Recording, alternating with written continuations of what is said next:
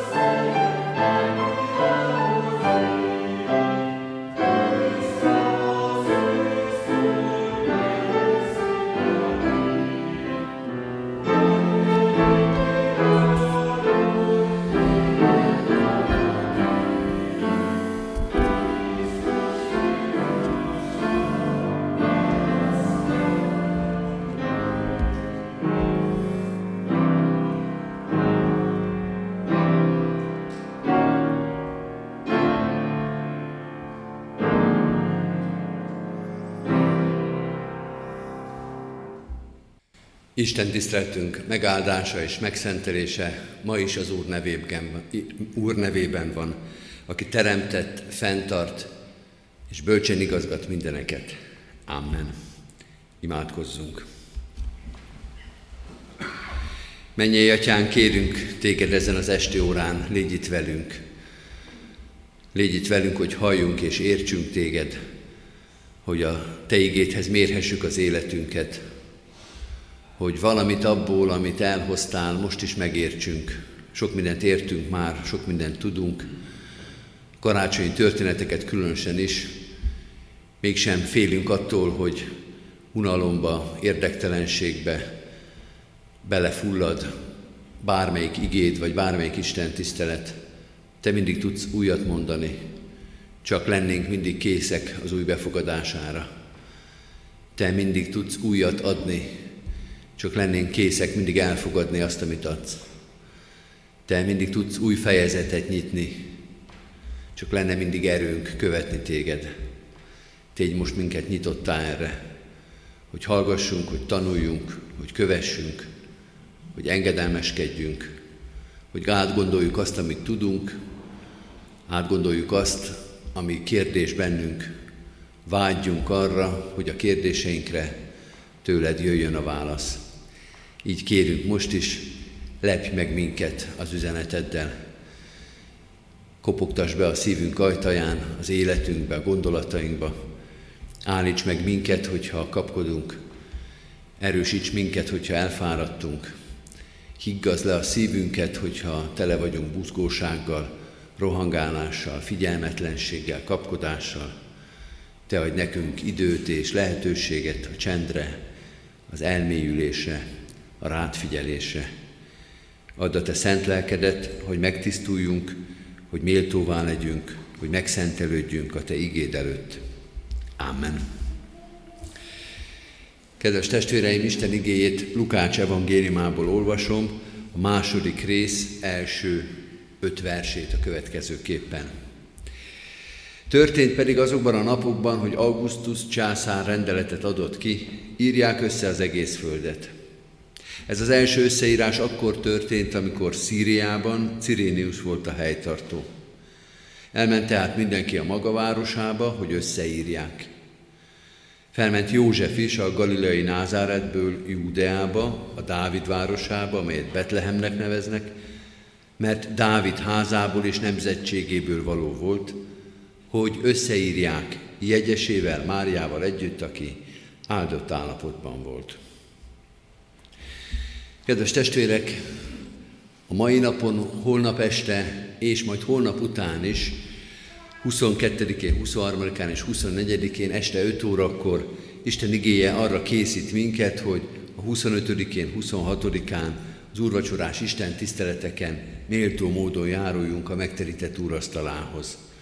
Ünnepi Isten tiszteletek már ezek, de ezen belül egy kicsit felkészítő Isten tiszteletek is, mind ahogy gyülekezetünkben minden úrvacsora előtt van ilyen bűnbánati úrvacsorára készítő sorozat.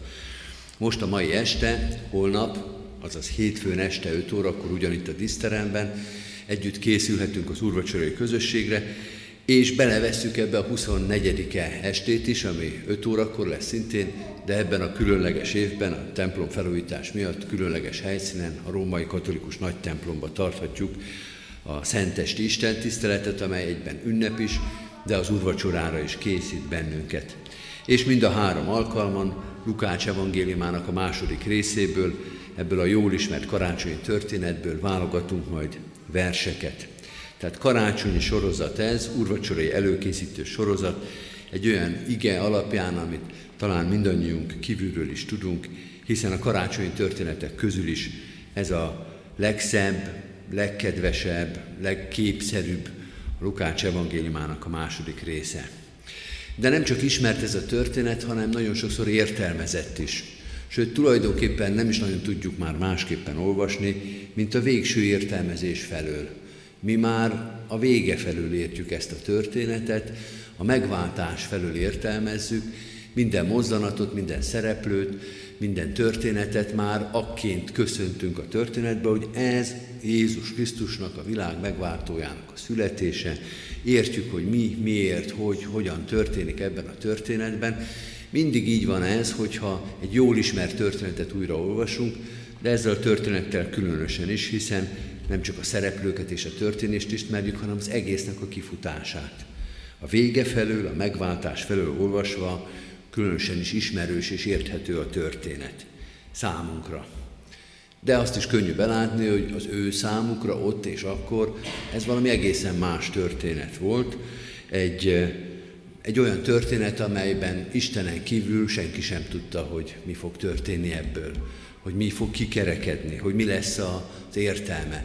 Pontosabban valamit tudtak, de az egy egészen más történet volt, egy összeírás, egy politikai, gazdasági akció, adó összeírás, ami elég nagy felhajtással járt, volt is ilyen már korábban, később is volt, elég nagy surlódások, még lázadások is voltak, menni kell, maradni kell, akarjuk, nem akarjuk, fizessünk ki a császárnak adót, vagy nem. Szóval erről szólt ez a történet, a kornak egy éppen kialakuló világbirodalomnak a, a forrongása, vagy a belső mozgása, ezt értették ez alatt, mert ez is volt. Adó összeírásra kellett, aki nem a saját szülőhelyén lakott, visszautazni a szülőhelyére, mozgott ott minden, sok szereplővel, sok emberrel, ezt értették ez alatt. Minden szereplő, minden Józsefet, Máriát, a betlehemieket, a názáretieket, Augustus császár, Ciréniuszt beleértve, mindenki ebből a szempontból nézte. Isten volt az, aki látott e mögött egy másik történetet is. Mert Isten úgy lép be a történeteinkbe, úgy cselekszik, még a megváltás is úgy fog történni, hogy a mi történeteinket használja fel, mint egy hordozó közekként, mint egy hordozó történetként. Hogy nem valahol kint, valahol fent, valahol valamilyen szent dimenzióban jelenik meg az ő története, hanem belehozza a mi történetünkbe. Lehet azt mondani, hogy találhatott volna egy szebb történetet, nem egy adó összeírást. Vagy találhatott volna egy megrázóbb történetet, valami háborút, vagy... De ő ezt választotta. Valahol belépett a történetünkbe, valahol megragadta. Lehet, hogy éppen ez volt a számára a legmegfelelőbb, vagy azt is lehet mondani, hogy számára minden emberi történet megfelelő lett volna arra, hogy az ő történetét beleszője. Most úgy fogunk olvasni egy történetet, hogy kicsit kibe járunk ebbe a történetbe, megnézzük, hogy hogyan jelentette, hogy hogyan használta föl az Úristen ezt a történetet, és utána megpróbálunk eljutni a saját történetünkig, mert ami igaz a nagyban, az lesz igaz a mi kis történetünkben is. A megváltás ezzel kezdődik, mondja Lukács evangéliuma. Isten belép az ember történetébe. Isten belép az emberi lét keretei közé tulajdonképpen a karácsony szavunk is ugye ezt jelenti, inkarnáció, megtestesülés, testé létel, Isten az emberi testbe, tágabb értelemben az emberi sorsba, az emberi lét keretei közé belép. Az első dolog, hogy valahol megragadja ezt az emberi történetet, egy kicsit olyan, mint hogy megpörgetni a földgömböt, és rábökni, és azt mondja, na itt fog megszületni az én fiam megjelöli a koordinátákat. Az időt is, Augustus császár idejében, amikor Szíriában Cirineus volt a helytartó, ez egy időmeghatározás, meg egy helyet is megjelöl, oda néz az ujjára, és azt mondja, Betlehem. Ez lesz az idő, és ez lesz a hely. Olyan ez, most egy másik példát mondok, mint amikor a műtétnél berajzolják az emberen, hogy hol lesz majd a vágás. Ott megmutatják, hogy na itt, itt fogunk belépni ebbe a történetbe. Az Úristen vesz egy nagy jelölő filcet, és berajzolja az emberi történetbe, hogy hol lesz az a kapu, hol lesz az a pont, ahol ő belép a mi dimenziónkba. De nem csak az időt és a helyet jelöli meg, hanem a szereplőket is. Statisztákat is rendel, akik semmiről nem tudnak igazából. Civilben egyébként nagy emberek, mert császár, meg helytartó, de igazából erről az egész történetről semmit nem tud, elrendel egy népszámlálást, mint helytartó lebonyolítja a helyi közigazgatáson keresztül azt, aminek ott meg kell történnie, ők statisztánk. Az Isten történetében is vannak olyan statiszták, akik ott vannak, cselekszenek, a cselekmény szempontjából nem is érdektelen, amit tesznek, de tulajdonképpen nem nagyon látják, hogy mi az egésznek a kifutása. De ott van József is, meg ott van Mária is, akik azért többet tudnak ebből a történetből, azért jobban be vannak avatva, de hát egyrészt távolról sem ők a szerzők, nem ők indították ezt az utazást, nem ők indították a történetet, és azért, ha kikérdeznék őket, ők is elég nagyokat tévednének. De azért csinálják. Engedelmesen, jó szereplők, mindig odaállnak, ahova a rendező állítja őket. Indulnak, ha indulni kell, megállnak, ha megállni kell. Tehát megérdemelnek egy dicséretet, de azért ők is csak szereplők, és egy-egy részt látnak benne. És azt látjuk ebben a történetben, hogy ott lesz majd a főszereplő is. A legkevésbé rá gondolnánk főszereplőként, de mi már utólag tudjuk, hogy ő lesz az, az a kisgyermek, aki itt megszületik. Isten megjelöli a helyet és az időt, és elrendezi a szereplőket. Érdekes módon ebben a nagy kavarodásban szinte mindenki máshova megy, mint előtte volt, de oda kerül, ahova kerülnie kell. Nemrég itt ebben a teremben volt egy kórus koncert, a gimnáziumnak a kórusa énekelt, meg egyébként az általános iskolája is, és ebben van egy ismerős pillanat, biztos mindenki látott már ilyet, hogy a kórus énekel egy számot, és utána jön egy következő szám, ami más felosztásban van. És akkor a karmester int, már nyilván mindenki tudja, hogy most akkor ezeknek le kell vonulni, ennek ide kell jönni, megcserélik a helyüket. Karmester fölnéz, akkor látja, hogy körülbelül mindenki már a helyén van, de még csak körülbelül, akkor van még néhány mozdulat, és amikor mindenki a helyén áll, akkor fölemeli a karmester a kezét, a karvezető a kezét, és akkor elhallgat mindenki, mert mindenki beállt már arra a helyre, ahol a következő műben állnia kell, már mindenki figyel, és tudja, hogy a következő pillanat az a kezdőhang pillanata lesz. Ezt a pillanatot kapja el Lukács, annál a történetnél, amit felolvastunk. Hogy hirtelen mindenkinek máshova kell menni, még egy picit rendezget a karvezető, és fölemeli a kezét, itt hagytuk abba a bibliai történetnek a felolvasását. Hogy már ott vannak Betlehembe, hogy már mindenki mozog, megállunk, és most fog kezdődni. Hogy mi fog kezdődni, azt még onnan a székekről nem tudjuk igazából, de tudjuk, hogy ez a kezdő pillanat. És ezt rendezi meg az Úristen is.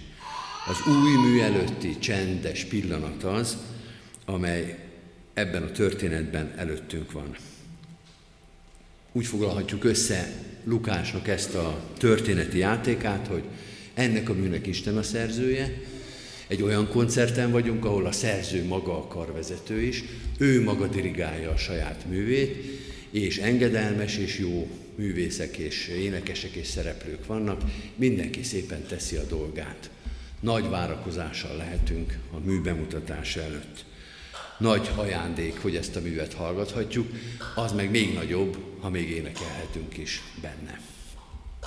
És kedves testvérek, ezzel, ezzel az utolsó mondattal vezethetjük át ezt a történetet a saját történetünkre. Mert így is érdekes lehet megnézni a római birodalom egy közigazgatási történetét úgy, hogy az tulajdonképpen a mi megváltás történetünknek a hordozó története. De ennél már csak az az érdekesebb, ha a saját életünkre nézzünk rá, és azt kérdezzük, hogy vajon a saját életünk milyen hordozó története az Úristen megváltásának, vagy hogyan hordozzuk mi a saját történetünkben a megváltást. Nem Augustus, meg Ciréneus, meg József, meg Mária, hanem mi hordozzuk ugyanezt a történetet.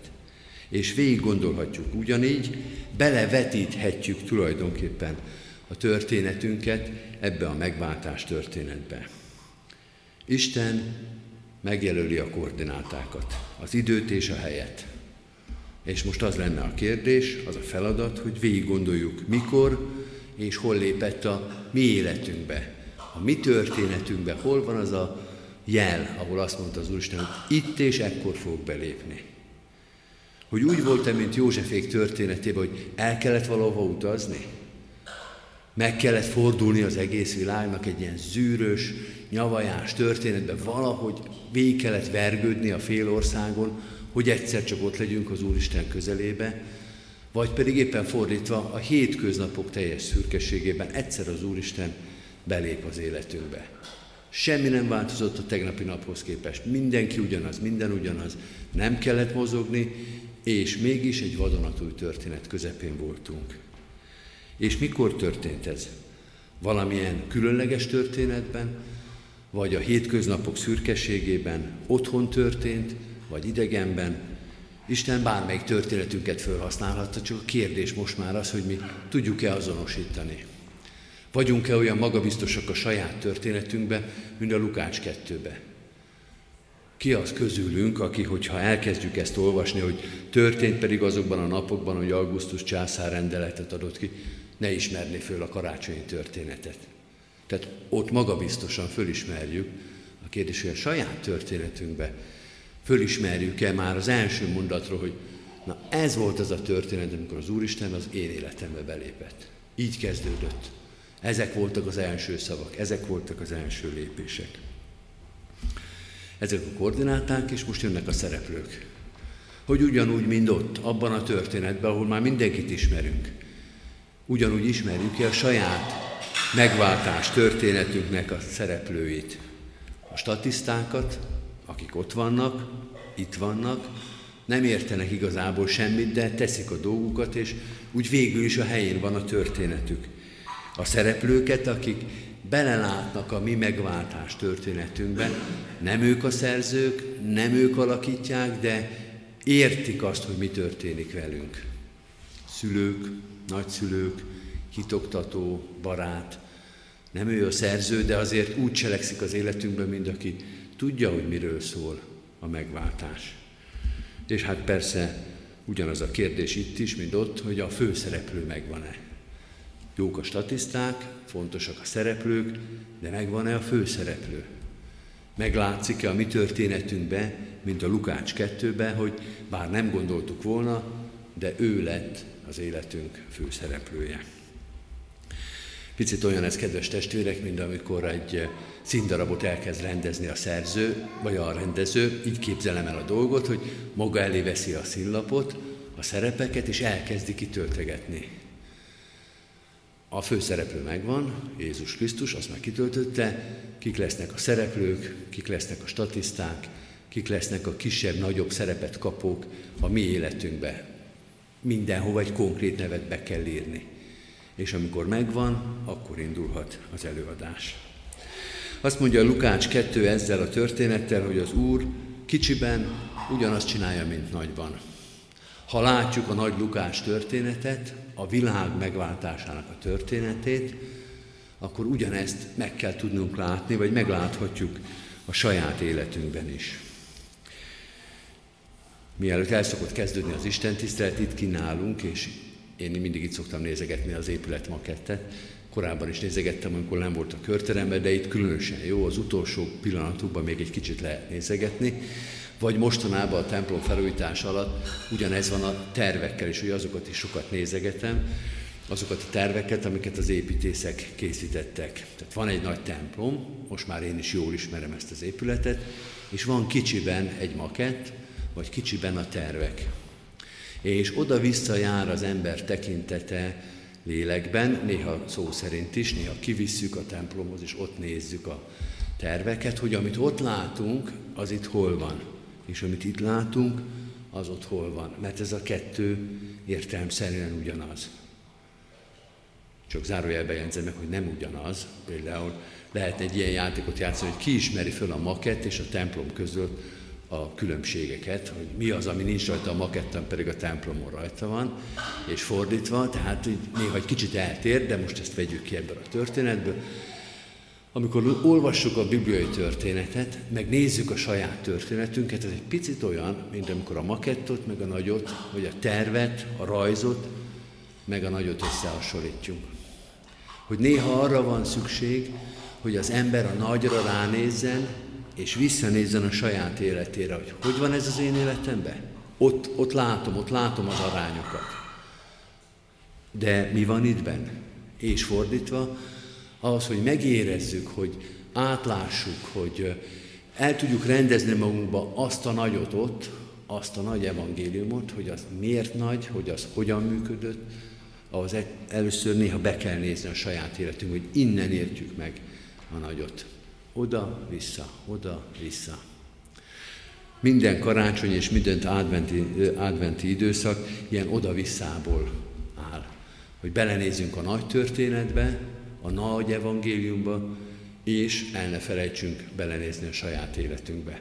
Vagy fordítva, belenézünk, benne vagyunk a saját történetünkbe, el ne felejtsünk kilépni és fölnézni a nagy történetre. Amen. Hajtsuk meg a fejünket és imádkozzunk.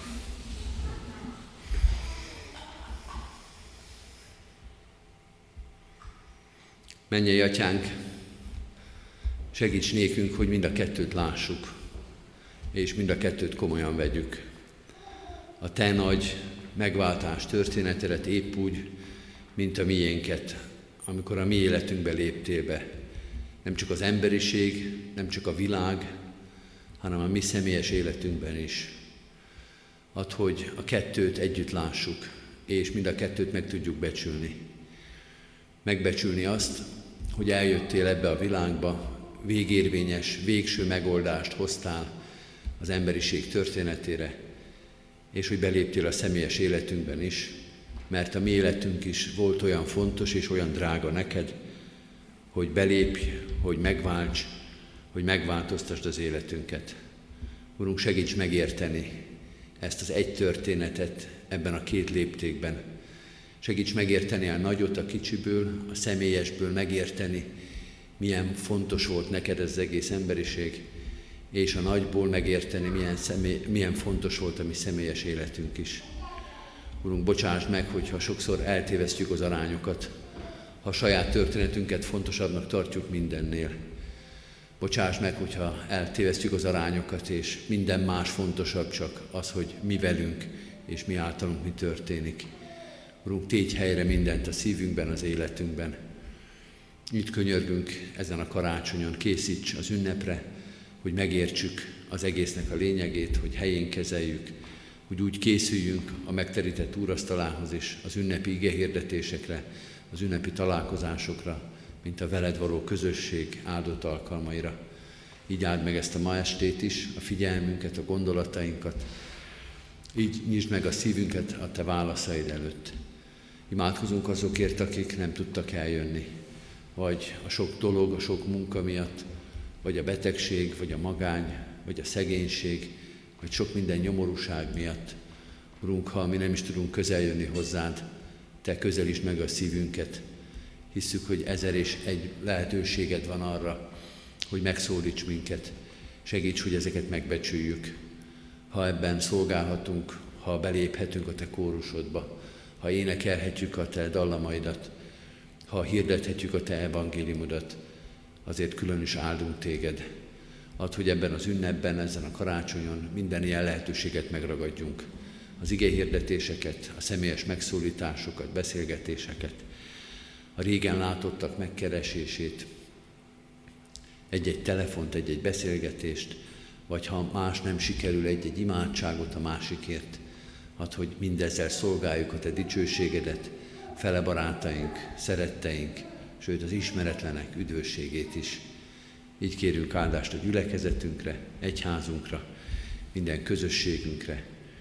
Áldást, áldást kérünk a városunkra és magyar nemzetünkre, a körülöttünk élőkre. Hadd legyünk közösen a Te áldásodban, gyermekeidként, gyülekezetetként, egyházatként, Jézus Krisztusért, a megszületett megváltóért. Amen. Egy rövid csendes percbe vigyük Isten elé imádságainkat.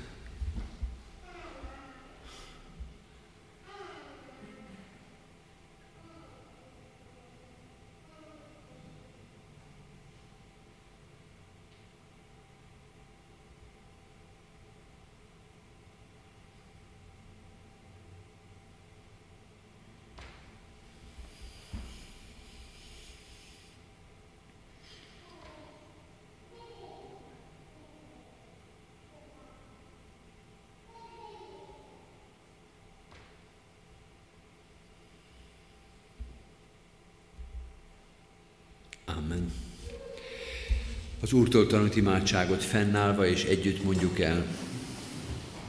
Mi atyánk, aki a mennyekben vagy, szenteltessék meg a te neved.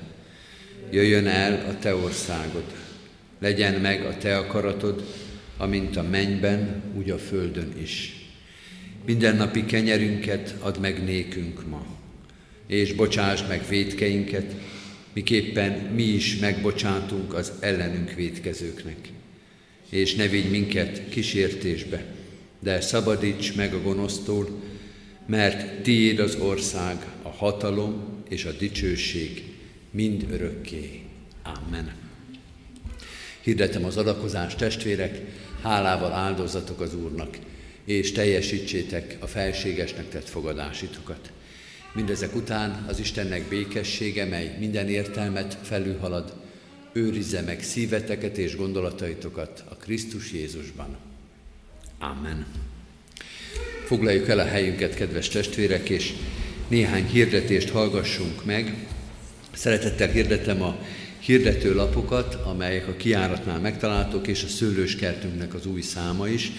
Ebben az évben az utolsó Szőlőskert című újságunk jelent meg. Ha, ki, ha valaki ezt szeretné külön is támogatni, a kirakott példányok mellett külön persejt erre a célra megtalálja.